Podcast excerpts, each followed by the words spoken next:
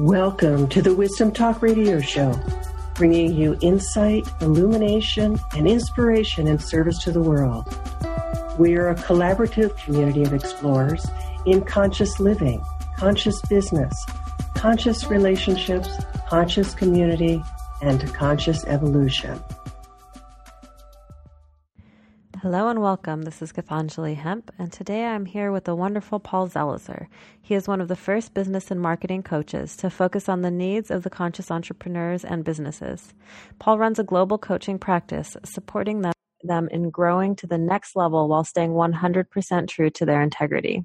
He's also the former director of social media for Wisdom two point oh, and his latest venture is Wisdompreneurs. It's a global startup focused on bringing entrepreneurial skills to transformational leaders and to bring easy-to-implement mindfulness and emotional intelligence practices to the entrepreneurial world. So welcome, Paul. I am thrilled to have you here and to have this conversation with you today. Oh, thank you, Kathanjali. It's so good to be here, good to hang out with you, and I'm really excited for this conversation. Yeah, so... Um, I would love for you to just tell us a little bit about Wisdompreneurs, around what's alive for you in your life and in your business, and what you're most excited about, and how you're seeing um, community at work in evolving times right now. It's a, it's a great question. Um, I just want to kind of set the tone, the evolving times part, and then I'll tell you what my work life looks like, because I'm an open book. But I want to just frame a story. I'm a storyteller. Stories are really alive and resonant for me.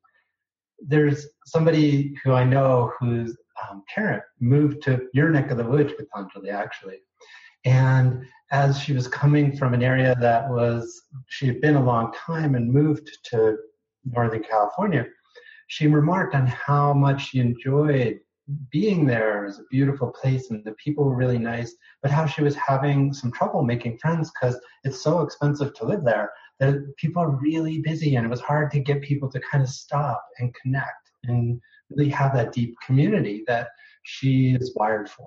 And it was such a poignant conversation. I really felt for her. And I know I've had moments of that myself, of people reaching out to me, or I try to reach out, you know, like there's, it's easy to miss that deep sense of community and connection that I think all human beings are wired for when we're in a culture and in an economy that sometimes moves really, really fast. And I just felt like acknowledging that and kind of putting that out there.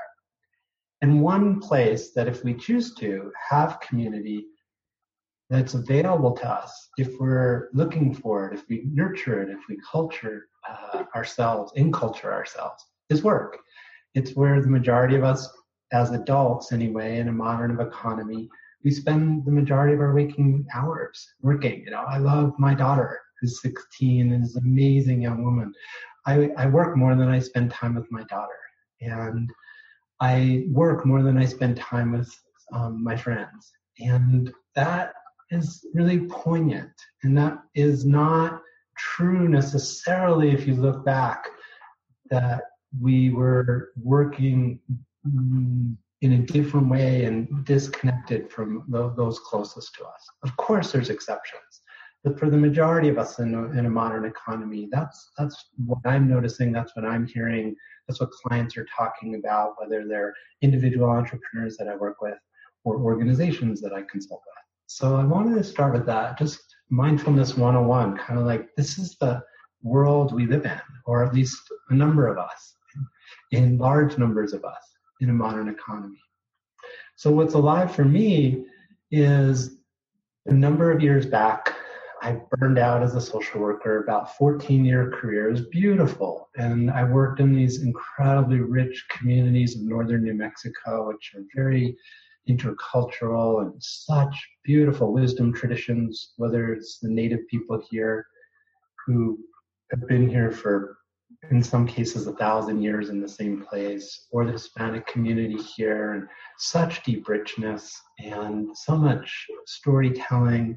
But after a while of dealing with lots of trauma and lots of addiction, I burned out and I reinvented myself doing this work that I do now around conscious business and conscious marketing.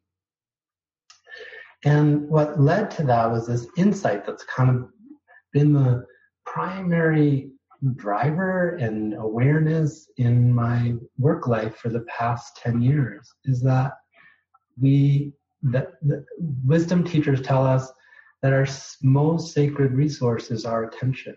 It's our single most precious thing. And most of us spend the majority of our working hours in a modern economy at work. And I just had this, like, it sounds so simple. It's almost like, duh. But it, I woke up to the fact that there's this concentrated human attention, unlike anything else I could see or find around work, because of just how much time we spend there. And that if we wake up at work and we wake up our workplaces and we build deep community there and we do things that increasingly are built on our values, it affects everything on planet Earth.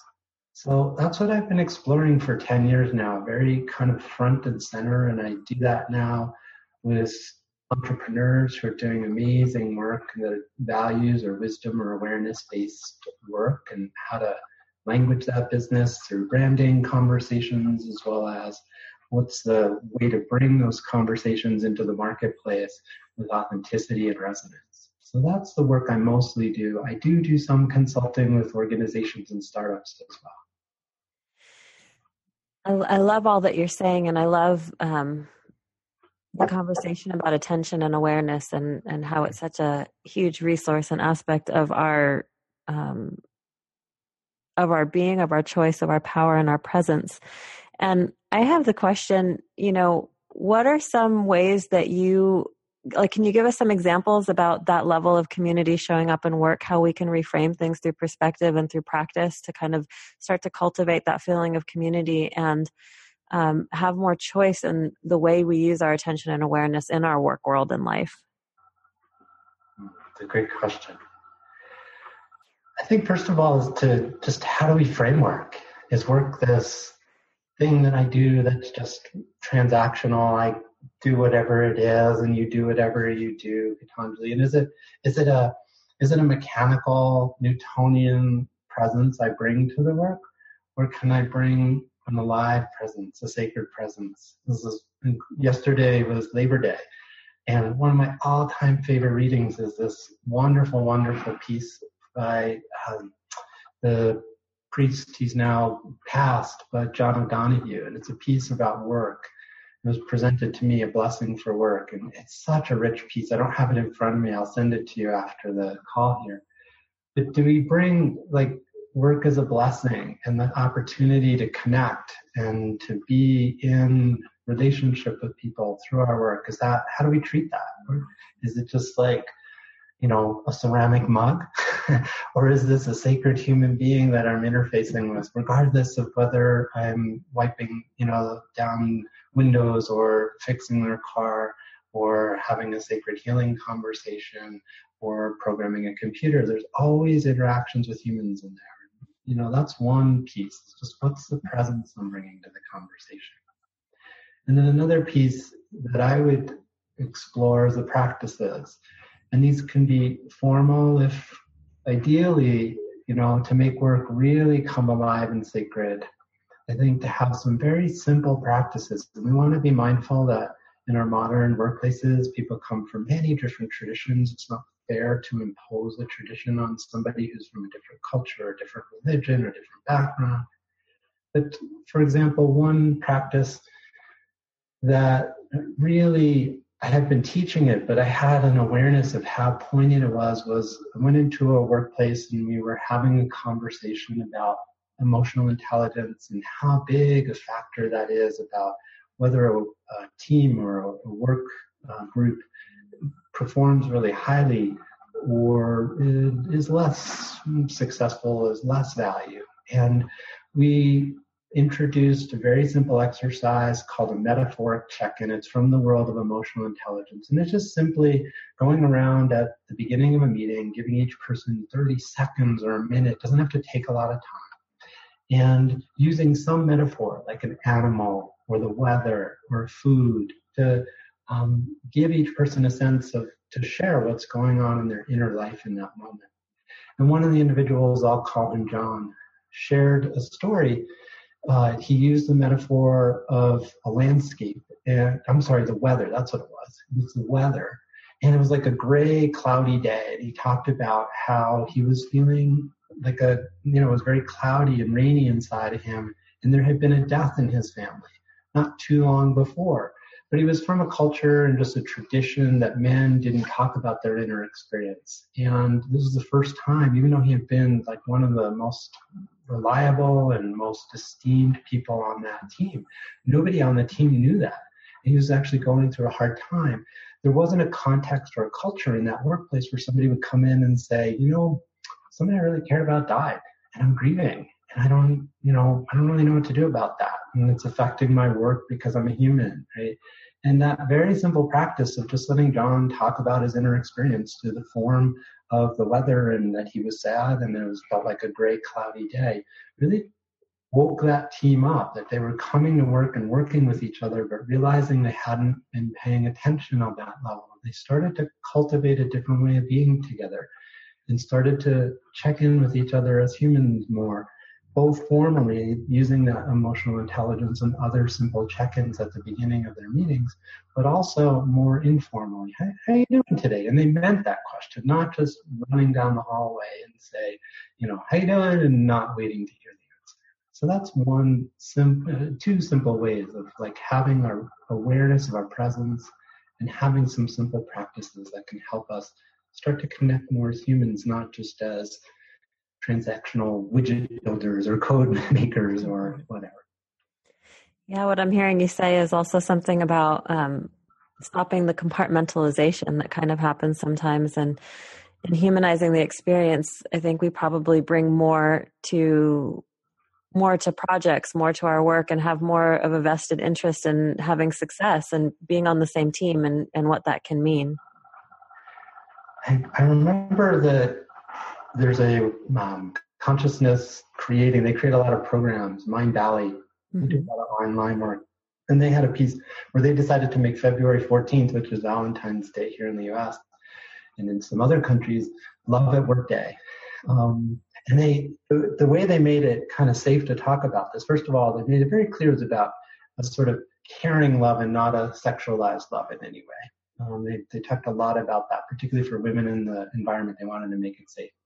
But two, what they did is they just talked a lot about one of the biggest pieces of research about how effective a team was is, do you come in and like the people? Do you enjoy them? Do you look forward to work, to going to work in a relational context that feels good to you? And if you go to work and you say, I love the people that I work with, I love going to my job, the, the outputs that happen and the kind of innovation and productivity and the willingness to um, be resilient and stay through when there are challenges, it was way, way, way up. So they, they, that was one, how one organization tried to um, do something interesting with it, and that's caught on now, and they've made it, you know, Love at Work Day with the whole global initiative that they're doing. Right? But the idea behind it is that very much that humanization, like, hi, I see you as a human being, and we're here to get some work done, and you're not just this person who has this skill set.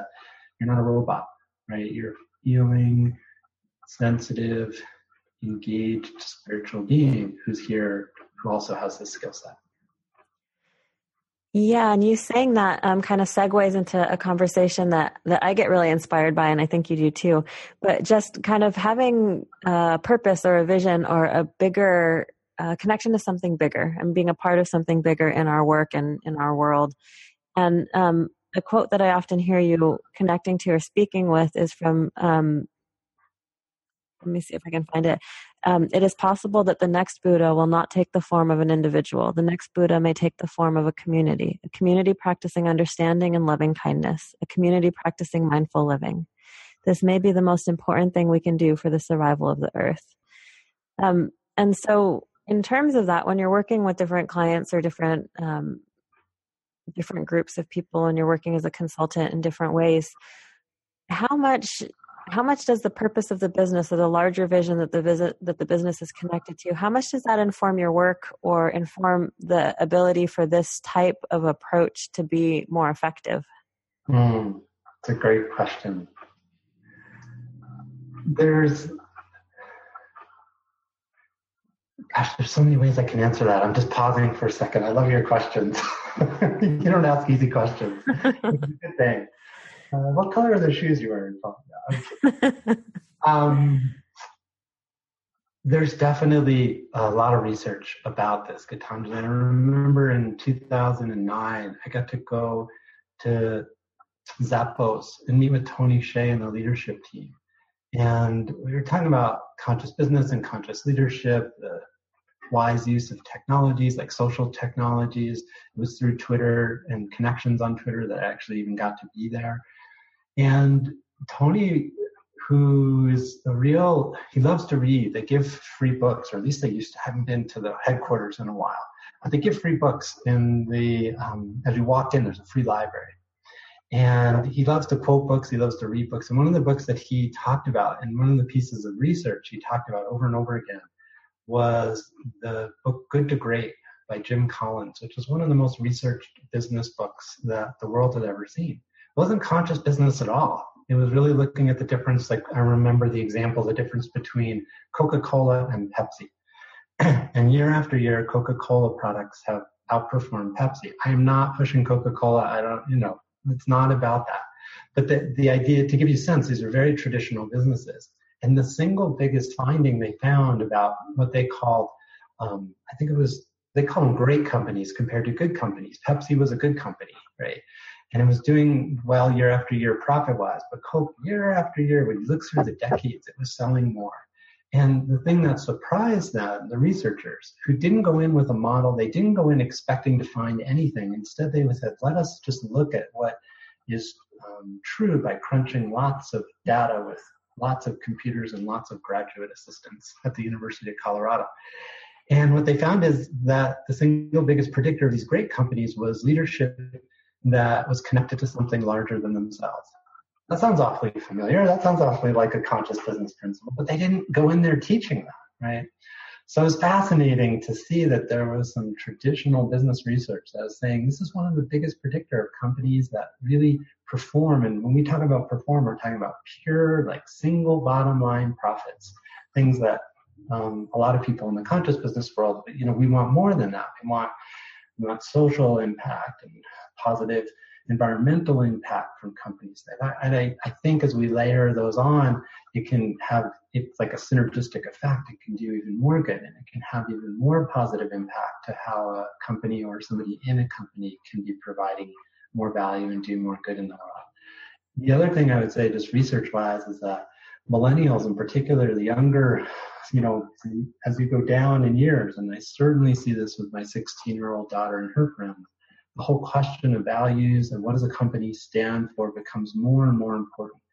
They're not just interested, you know, about, you know, how do the shoes look or how does the food taste, but what's the intent of the company and um, what are their values and how are they living their values is becoming increasingly important in our economy. And particularly as, you know, the millennials come into leadership positions, that's going to continue to only grow. So I think it's an exciting time. And also it was really exciting for me to kind of look at some research, which uh, conscious business leaders have been talking about that for a long time. It's not just about single bottom line profits, but there's actually research out there that says we know this to be true, and that research is coming not from people who have a vested interest. I have a theory that this is true, so I'm going to go out there and try to look for those data points and stuff them into my theory, but rather the people who just came in with an open mind and said, let's look at what's true in terms of what works in business, and came up with principles that sound like they're directly lifted out of a conscious business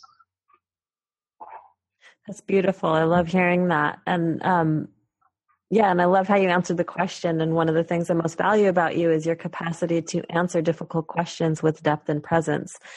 And how, um, in working with you, I've had the pleasure of working with you in one of your groups, that you really have the ability to not use a one-size-fits-all approach, but really meet people and businesses and um, whoever and whatever you're working with, with a real depth of presence and authenticity with exactly what's arising in different moments in time. And um, I really, really value that. And I wanted to give you an opportunity here to speak a little bit about some of what your groups are looking like now and what some of the projects you're up to right now look like, how people might be able to work with you or find you. Thank you, Kathanjali. I really appreciate your kind words. It's been such a pleasure to work with you. I love what you do and what you're up to. It's beautiful. Thank you.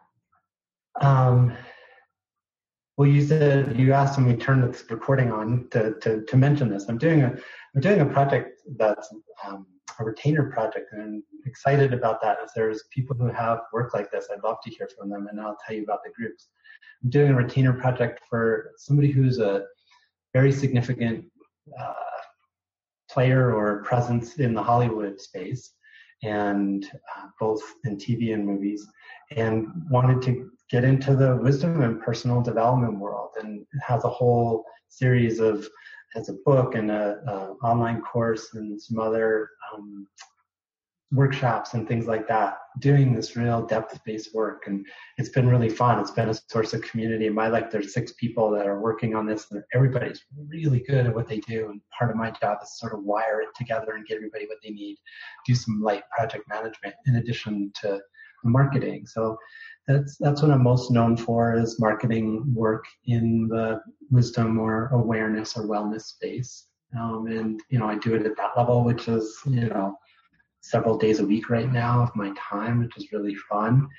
And then I work with people both individually and in groups around branding, marketing choices, and doing it all, like you said, not from a transactional, mechanical place. You have to do Facebook ads because it's hot right now. It is hot, and it's really cool, but you can do a Facebook ads, but it doesn't fit everybody. There's lots of reasons one would either use it or not use it. Coming up with a plan that is, your brand story does a lot of the heavy lifting because it's a good one, and then looking honestly, openly, with a clear mind and an open heart about what are some of the possible strategies, and selecting them and then helping people get good at them. If you're going to blog, then let's get really good at blogging. If you're going to make videos, let's get really good at making videos. If you're going to write a newsletter, let's write a good one. So that's that's what I see my role as, like almost like a server in a nice restaurant. Sit back, relax. Let's take a look at what your options are. Let's help you find the right exact uh, meal. In this case, you know, ways of articulating your business and bringing it out into the world that are really, really good fit for who you are and the kind of client you want to help. And then let's help you find your rhythms and your ways of being with those marketing and business processes. Yeah, and just to add, again, having experienced your work, one of the things that I find really unique about you is your depth of personal practice and spiritual um, development or uh, mm-hmm. your commitment to it, and that you've also had many years um, as a therapist or social worker. And so your capacity to hold space and to feel into the deeper things underlying and going on, and not necessarily focusing on that, but taking them into account and navigating and guiding that as part of the bigger conversation feels like um, a very valuable and not that common skill set that you bring to the table as well. And I know for many people who are doing depth work and have their own wisdom practices, it feels very good to really be seen and met, and for that aspect of them to be acknowledged while making the decisions and moving forward a business. And so I just wanted to speak to that too. Thank you, Kathanjali. You're really kind, and I won't bore you with the details, and I don't think we have time, but yeah, there was a, there was a very poignant incident in my life at seventeen years old. And as a result of that incident, spirituality became the North Star of my life very young. And doesn't mean I've been perfect or always practiced, you know, hours a day. Today it was ten minutes, right? Like that's just what my life looked like today. But, um, It's it's a it's an intricate part of my life, and it has been for a long time, and that's who I love to work with. Beautiful, thank you. So how would it be best if people did want to work with you in the future? How would it be best for them to reach you or contact you or just find out more?